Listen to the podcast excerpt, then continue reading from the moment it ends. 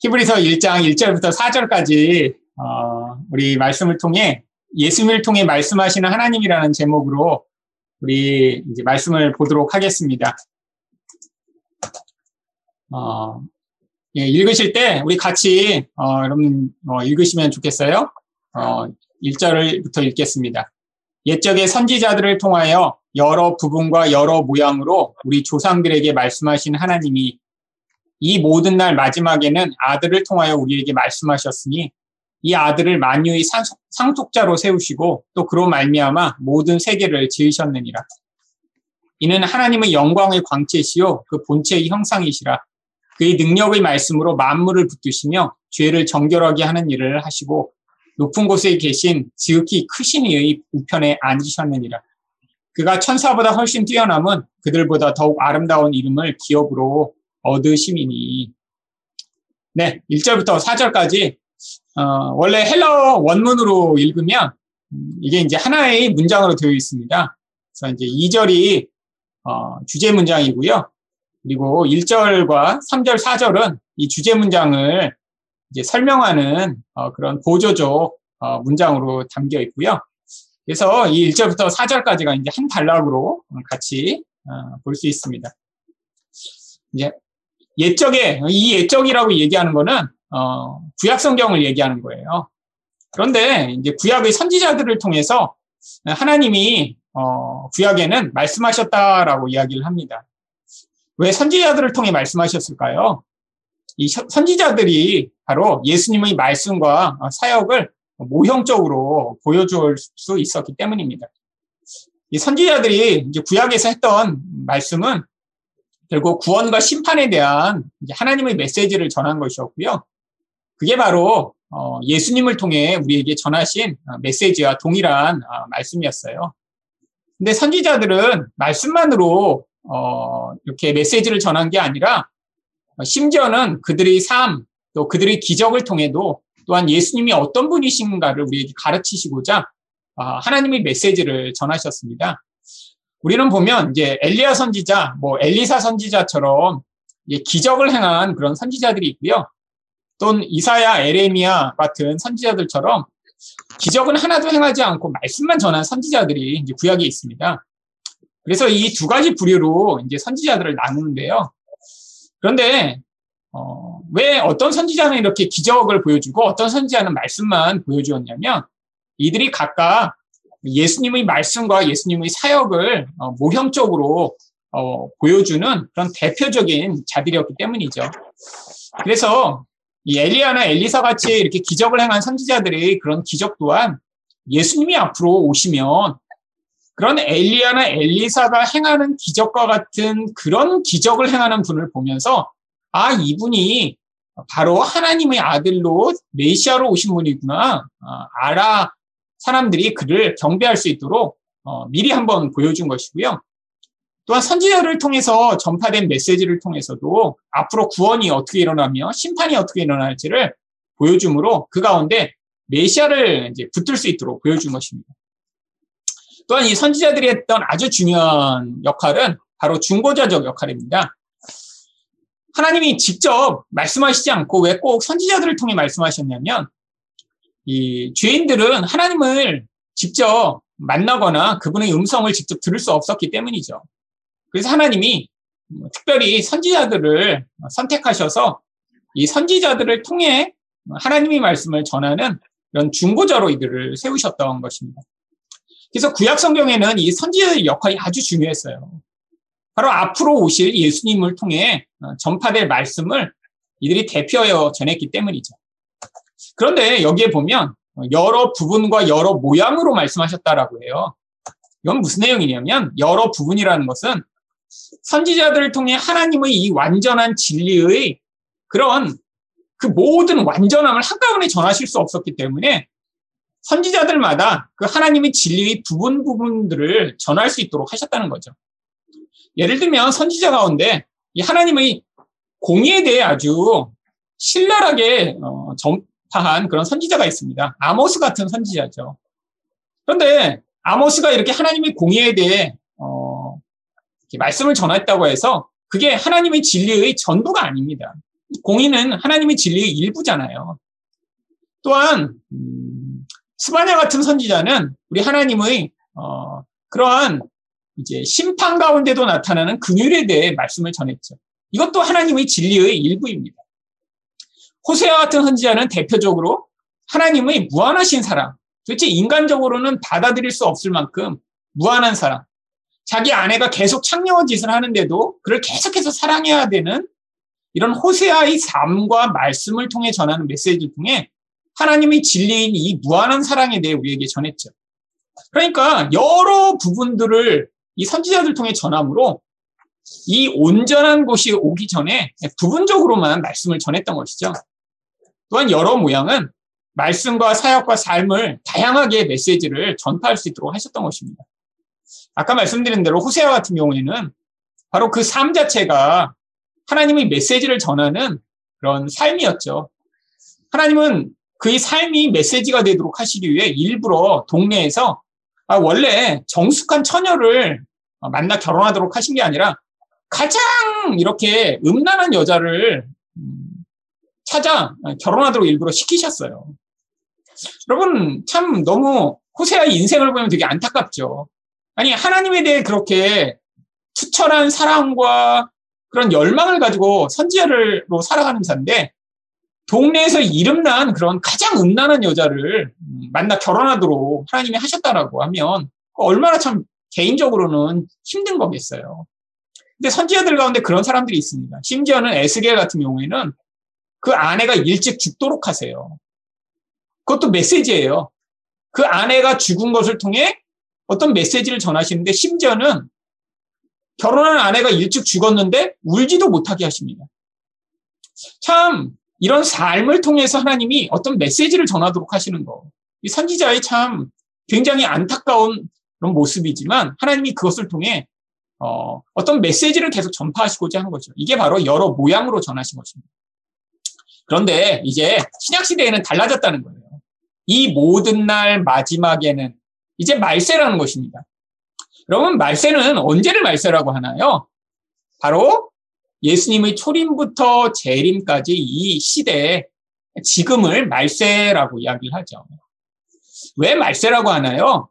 이전에는 이제 하나님이 구원을 본격적으로 시작하시고 심판을 본격적으로 시작하실 수 없었는데 이 말세 예수님이 오신 이후에는 하나님이 약속하신 이 모든 일들을 이제 영적으로 시작하실 수 있게 돼서 지금을 말세라고 부르는 것입니다. 시간적으로 뭐 나중에 이제 거의 끝이 돼서 그때가 말세가 아니라 바로 지금이 말세고 2000년 전이 말세죠. 그런데 이때는 무엇을 통해 말씀하셨냐면 예수 그리스도를 통해 말씀하십니다. 도대체 예수 그리스도를 통해 뭘 말씀하셨나요? 바로 예수 그리스도의 그런 말씀을 통해 우리에게 말씀하셨죠. 이 말씀이 복음서에 잘 기록되어 있습니다. 그런데 말씀만으로 전하신 게 아니라 예수님의 사역을 통해 바로 그분이 무엇을 하러 이 땅에 오셨으며 우리가 도대체 받는 구원이 어떤 것인가를 가르쳐 주시고자 바로 예수님이 사역을 통해 우리에게 말씀하셨죠. 근데 이제 특별히 이런 예수님의 사역을 보면서 오해하는 사람들이 되게 많이 있습니다. 예를 들면 그런 거예요. 예수님이 죽은 자를 살리시거나 병자들을 고치십니다. 그런데 문제는 우리 인생 가운데 얼마나 많은 비슷한 상황들이 많이 있어요. 병에 걸리거나 또 정말 죽음으로 말미암아 고통을 경험하는. 근데 정말 그렇게 기적으로 기도 한 번에 병이 싹 나을 수 있다면 음, 사실 얼마나 좋겠습니까?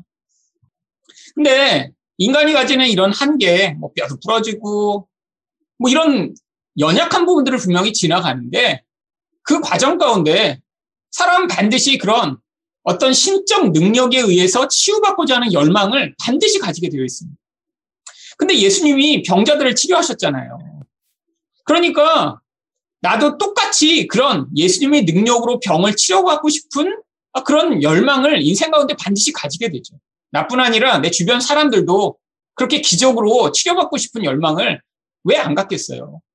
여러분, 우리 주변에 가까운 사람들이 정말 병으로 고통하고 어, 정말 죽음의 그런 안타까운 상황에 처하는 경우들이 반드시 존재하기 때문이죠.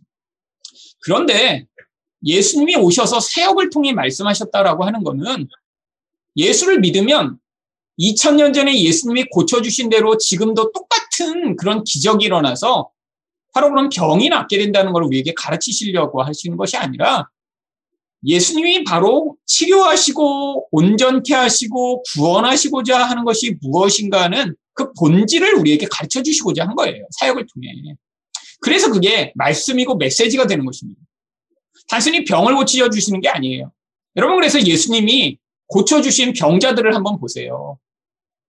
뭐 다양한 병들을 고쳐 주시지 않습니다. 늘 보면 비슷해요. 대부분 가장 많이 나오는 병자가 뭐죠? 눈이 안 보이는 장님이요. 귀가 안 들리는 귀머거리요. 몸을 움직이지 못하거나 손을 쓰지 못하거나 하는 중풍병자요. 몸에 문둥병이 든 나병 환자들이요. 아니, 몇 가지 종류의 사람들만 예수님이 고쳐주십니다. 그리고 복음서에는 그들에 대해서만 기록이 되어 있어요. 왜 그런 거죠? 바로 그것이 예수님의 사역을 통한 메시지가 되기 때문이죠. 여러분, 지금도 예수 믿으면 그래서 안 보이던 장님이 눈을 뜨는 경우가 있나요? 없습니다. 아니, 그러면 어떻게 된 거죠? 바로 그 메시지가 지금도 동일하기 때문입니다. 예수님이 장님을 고쳐주신 이유는 지금도 장님이 예수 믿으면 눈을 뜨게 된다는 것을 우리에게 보여주시고자 한 게 아니라 바로 영적인 것을 보지 못하고 어두운 가운데 살아가는 자들에게 이제 예수를 통해 눈에 보이는 것만 보고 살아가는 그 자리로부터 눈에 보이지 않는 세계를 향해 눈을 열 수 있게 만드는 그 기적과 같은 일이 일어나게 돼서 예수를 만나기 전에는 눈에 보는 것만 의존하고 살다가 이제 예수님을 통해 보이지 않는 하나님과 생명을 사모하고 의존하는 자가 된 것. 그게 바로 장님이 눈을 뜨는 그런 놀라운 기적이기 때문에 그 예수님의 사역을 통해 그 기적이 일어남을 우리에게 가르치시고자 한 거죠. 귀머거리도 마찬가지입니다. 모든 자들은 바로 내 우리의 영적인 귀가 다 먹어서 하나님이 말씀을 들어도 무슨 말씀인지 깨닫지 못하고 결국 나의 유익과 나의 만족만을 위해 살아가는 존재인데 하나님이 우리의 귀를 열어주셔서 이제 하나님의 음성에 귀를 기울여 바로 우리를 구원하시는 그 놀라운 메시지를 듣게 된 그 놀라운 일이 예수를 통해 일어남을 보여주시는 거죠. 여러분, 손 마른 자나 중풍병자가 고침을 받는 것은 무엇을 보여주시고자 한 거죠? 바로 우리가 중풍병자는 머리로는 알지만 행할 수 없는 바로 모든 인간을 얘기합니다. 여러분, 인간은 다 좋은 건 다 알고 있어요. 사랑하면 좋다, 용서하면 좋다, 분내지 않으면 좋다, 미워하지 않으면 좋다. 다 알고 있죠. 여러분, 근데 문제가 뭔지 아세요? 우리는 아는 대로 살지 못합니다. 아, 화내지 말아야지. 근데 화내요. 여러분, 자기 자신에 대해서나 다른 사람에게 가장 많이 하는 말들이 뭔가요? 나 다시 짜증내지는 않을게. 앞으로는 절대로 화내지 않을게. 아, 나 절대로 앞으로는 화내지 말아야지. 여러분, 얼마나 많이 결심하나요? 근데 우리는 결심대로 살 수가 없는 존재입니다. 왜? 인간을 지배하고 영향 미치는 그 영적 영향력이 너무 강하기 때문이죠. 이게 바로 우리의 본질이에요. 근데 우리가 할 수 없는 가장 큰 본질이 뭐냐면 자기 중심성에서 벗어나 결국 하나님과 같은 사랑하는 삶을 살게 되는 게 가장 불가능한 일입니다. 노력해서 불가능한 거예요. 그래서 하나님이 중풍병자 같은 우리를 바로 생각만 하지만 할 수 없는 그 자리로부터 치유하시는 능력을 보이심을 보여준 거죠. 납병 환자들은요, 바로 죄의 가장 무서운 모습을 이 납병이 보여줍니다. 전염되죠. 모든 감각을 빼앗아가죠. 그래서 결국 죽음에 이르게 만드는 이 납병처럼 죄가 우리를 파괴하는데 예수님을 통해서 우리가 구원받음을 보여주는 거죠. 결국 예수님의 사역이 메시지가 됩니다. 그래서 예수님이 말씀을 사역을 통해 하신 거죠. 또한 예수님의 삶을 통해 어, 우리에게 말씀하세요. 하나님이 누구신가? 얼마나 큰 사랑으로 우리를 용납하시는가? 그분의 십자가에서 죽으심을 통해 하나님의 사랑과 공의가 무엇인가를 우리에게 다 보여주셨습니다. 결국 이 예수님의 말씀과 사역과 삶을 통해 이제는 말씀하신다라고 하는 거죠. 그래서 이 진리가 구약 시대에는 여러 선지자들 통해 부분적으로 다양한 방식으로 나타났는데 이제는 완전하고 충만한 계시가 가능하게 된 것입니다. 그런데 이제 이 예수님이 누구신가 이 히브리서 기자가 설명하고 싶은 거예요. 그래서 2절 하반절에 보면 이 아들을 만유의 상속자로 세우시고 또 그로 말미암아 모든 세계를 지으셨느니 하나님이 예수님을 통해 말씀하시는데 이 예수님을 두 가지로 명확하게 설명합니다. 만유는 온 세상 만물을 만유라고 하죠. 존재하는 모든 것. 그래서 예수님이 만물의 소유주래요. 근데 그 만물 가운데 뭐가 들어갑니까? 인간이 다 포함되죠. 또한 모든 만물의 창조주가 예수님이 되신대요. 근데 왜 이 이야기를 하는 거죠? 여러분 생각해 보세요. 세상에 존재하는 모든 것, 그리고 우리가 바로 예수님의 소유물이며 또한 예수님이 우리를 창조하셨다면 그러면 당연하게 우리에게 요구되는 게 뭐냐면 우리의 소유주며 창조주인 그분의 말씀을 들을 때 우리가 반드시 순종해야 함을 이야기하고 있는 것입니다. 여러분, 아니 우리 창조주고 우리 소유주인데 우리에게 그분이 말씀이 들릴 때 우리가 거부한다면 거기에서 뭐가 갈라지는 거죠? 구원과 심판이 이제 갈라지게 되는 거예요. 여러분, 창조주라면 분명히 뭐가 가능할까요? 파괴가 가능합니다. 그렇잖아요. 집에서 애들이 레고를 만든 다음에 내가 만들었으면 내가 뿌개는 게 가능하잖아요. 예수님도 예수님이 창조주시고 소유자예요. 그러니까 자기 마음대로 그것들을 멸망과 심판으로 보내는 게 가능한 것입니다.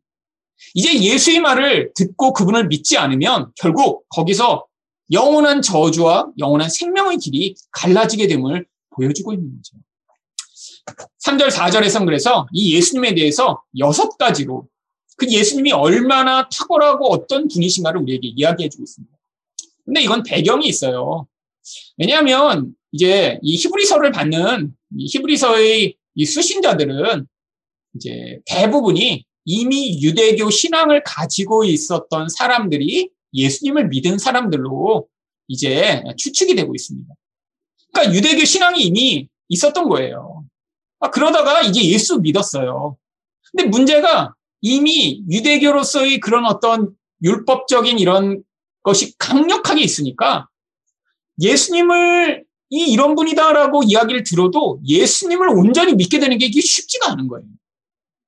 여러분 이 유대교적 크리스찬 이들과 가장 유사한 어, 사람들이 지금 안식교인들입니다. 여러분 안식교가 굉장히 아주 유사 이단이에요. 그래서 미국 같은 데서는 이 안식교를 어떤 데서는 이단이라고 치질 않아요.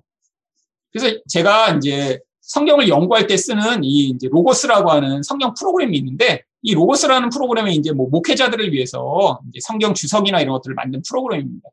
근데 이 로고스라는 그 프로그램 안에서도 안식교 목회자들을 위한 프로그램이 따로 있어요. 그러니까 이 회사에서도 안식교는 이단이라고 치지 않는 거예요. 왜냐하면 그 목회자들도 성경을 보고 연구해서 제대로 가르치라고 아예 안식교도들을 위한 프로그램을 따로 만들 정도예요. 근데 이단입니다. 왜 이단인 줄 아세요? 되게 유사한데 이 안식교인들이 주장하는 게 뭐냐면 예수를 믿는데요. 근데 예수로 충만하지 않다라는 거예요. 예수로 충만하지 않으면 그럼 뭐가 어떻게 해야 충만하냐면 예수도 믿지만 구약의 율법도 잘 지켜야 된다라고 생각한 거죠. 그러니까 예수만으로는 안 되고 구약의 율법을 잘 지킴으로 예수를 믿을 때 바로 거기에서 온전케 된다라고 믿는 이 믿음. 바로 이런 비슷한 배경을 가진 사람들이 여기 히브리서의 수신자들이었습니다. 그래서 예수님이 얼마나 탁월한 분인가 여섯 가지로 이야기하는데요. 3절에 다섯 가지 내용이 나오고요. 4절에 한 가지 내용이 나옵니다. 3절에 무슨 내용이 나오네요? 예수님은 하나님의 영광의 광채래요. 여러분 영광이라는 게 있는데 이 광채라는 게 뭐냐면 그 영광이라는 본질을 빛과 같이 아름다운 형태로 드러낸 것을 광채라고 얘기합니다. 하나님이라고 하시는 분이 계세요. 이분이 가지시는 영광과 본질이 있습니다. 근데 이거는 이 땅에 예수라는 분으로 드러나서 그 하나님이란 분이 얼마나 아름답고 영광스러운가가 사람들이 볼 수 있는 형태로 나타났다는 거예요. 두 번째로 예수님은 하나님의 본체의 형상입니다. 이 형상이라고 하는 것은 보이지 않는 것들을 어떠한 형태로 드러내는 것을 이야기하죠. 바로 예수님이 보이지 않는 하나님을 어, 우리에게 보여주십니다. 첫 번째와 두 번째가 유사한 표현이지만 첫 번째는 영광이 빛으로 드러난 아름다움에 초점이 있고요. 두 번째는 보이지 않는 것들이 나타나는 모습에 초점이 있죠. 세 번째는 예수님은 능력의 말씀으로 만물을 붙드시는 분이래요. 아까 예수님이 만물의 소유주라고 말씀드렸잖아요. 근데 예수님이 그냥 소유만 하고 끝내는 게 아니라 말씀으로 하나님이 원하시는 방향대로 그 모든 만물이 결론 짓도록 지금도 말씀으로 개입해 오신다라고 하는 거죠. 네 번째로 예수님은 죄를 정결하게 하시는 분입니다. 다섯 번째로 하나님의 우편에 앉아 계시는 분이죠. 성경에서 이 하나님 우편에 앉아 있다라고 하는 건요. 모든 권세와 위엄을 가지신 분이라고 하는 표현입니다. 그러니까 이 예수님은 이런 다섯 가지 모습만 보더라도 이분의 말씀을 들어야 됨을 지금 이야기하는 거예요. 자, 다른 거 듣지 마. 이분을 통해 말씀하는 그 말씀이 진짜고 가장 중요한 거야. 근데 여섯 번째, 지금 4절에서 한 가지를 더 이야기합니다. 바로 여섯 번째가 그가 천사보다 훨씬 뛰어남은 그들보다 더욱 아름다운 이름을 기업으로 얻으시니 예수님이 바로 천사보다 뛰어난 존재라고 얘기하죠. 근데 왜 갑자기 이 이야기를 할까요? 사실 이 초대교회에 아주 유행하던 한 가지 경향성이 바로 천사 숭배였습니다. 골로스 2장 18절을 보시면 아무도 꾸며낸 겸손과 천사 숭배를 이유로 너희를 정죄하지 못하게 하라. 그가 그 본 곳에 의지하여 그 육신의 생각을 따라 헛되이 과장하고 이 천사 숭배는 신비주의적 음, 영향력입니다. 요즘도 여전히 존재하는 거예요. 뭐 신비주의에 빠진 사람들은 이 경험을 중요시하고요. 자기가 기도하다가 뭐 꿈에 아니면 입신을 해서 뭐 천국에 갔다 왔다든지 천사를 봤다든지 뭐 아기를 봤다든지 이런 것들을 강조하면서 결국 그게 하나님의 말씀을 왜곡하는 자리에까지 가게 되는데도 그것도 깨닫지 못하는 사람들이 많이 있었죠. 근데 당시에 초대교회에 바로 이 히브리서를 받는 이 수신자들도 이런 천사 숭배가 아주 유행했던 거예요. 그러니까 나중에는 어떻게 되냐면 이 천사가 자기들에게 뭔가 말씀했다. 이 천사가 우리에게 메시지를 줬다. 이 천사가 나타나서 이런 일을 지시했다. 이런 게 이 성경 말씀, 예수 그리스도를 통한 복음보다 훨씬 더 중요하게 여기는 사람들이 생기기 시작했습니다. 여러분 이게 뭐 고대 2000년 전만 있었던 일이 아닙니다. 여러분 1992년에 있었던 이 다미 성교의 10월 28일 날 휴거 사건도 있고요. 그때 이 사건이 왜 이렇게 사람들이 진짜 믿고 막 재산을 기부하고 한 곳에 모여 흰옷 입고 막 기다렸냐면 그때 예언한다라고 하는 이런 아이들이 천사들이 자기들에게 나타나서 이제 10월 28일 날 예수님 다시 오신다고 말씀하셨다라고 이야기하면서 사람들이 이걸 믿기 시작한 거예요. 근데 문제는 한 명만 그런 게 아니라 여러 명이 동시에 똑같은 것들을 보고 똑같은 예언을 들었다라고 하면서 그들이 여러 명이 그렇게 같이 하니까 결국에는 이장님 목사라는 그 목사가 그 이야기들을 다 종합해서 어, 그 날짜를 맞춰보니까 이 날짜가 맞는 것 같다. 이렇게 선포하면서 결국 어, 그렇게 된 것입니다.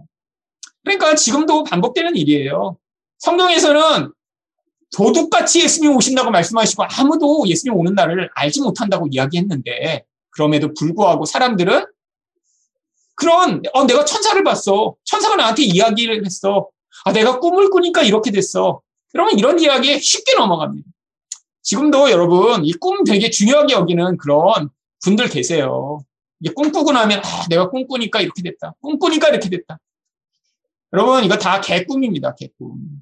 꿈을 의존하면 어떤 때는 맞고 어떤 때는 안 맞고 그럼 뭐죠? 언제 그러면 진짜라고 믿겠어요? 아니 100% 맞는다라고 하면 또 몰라.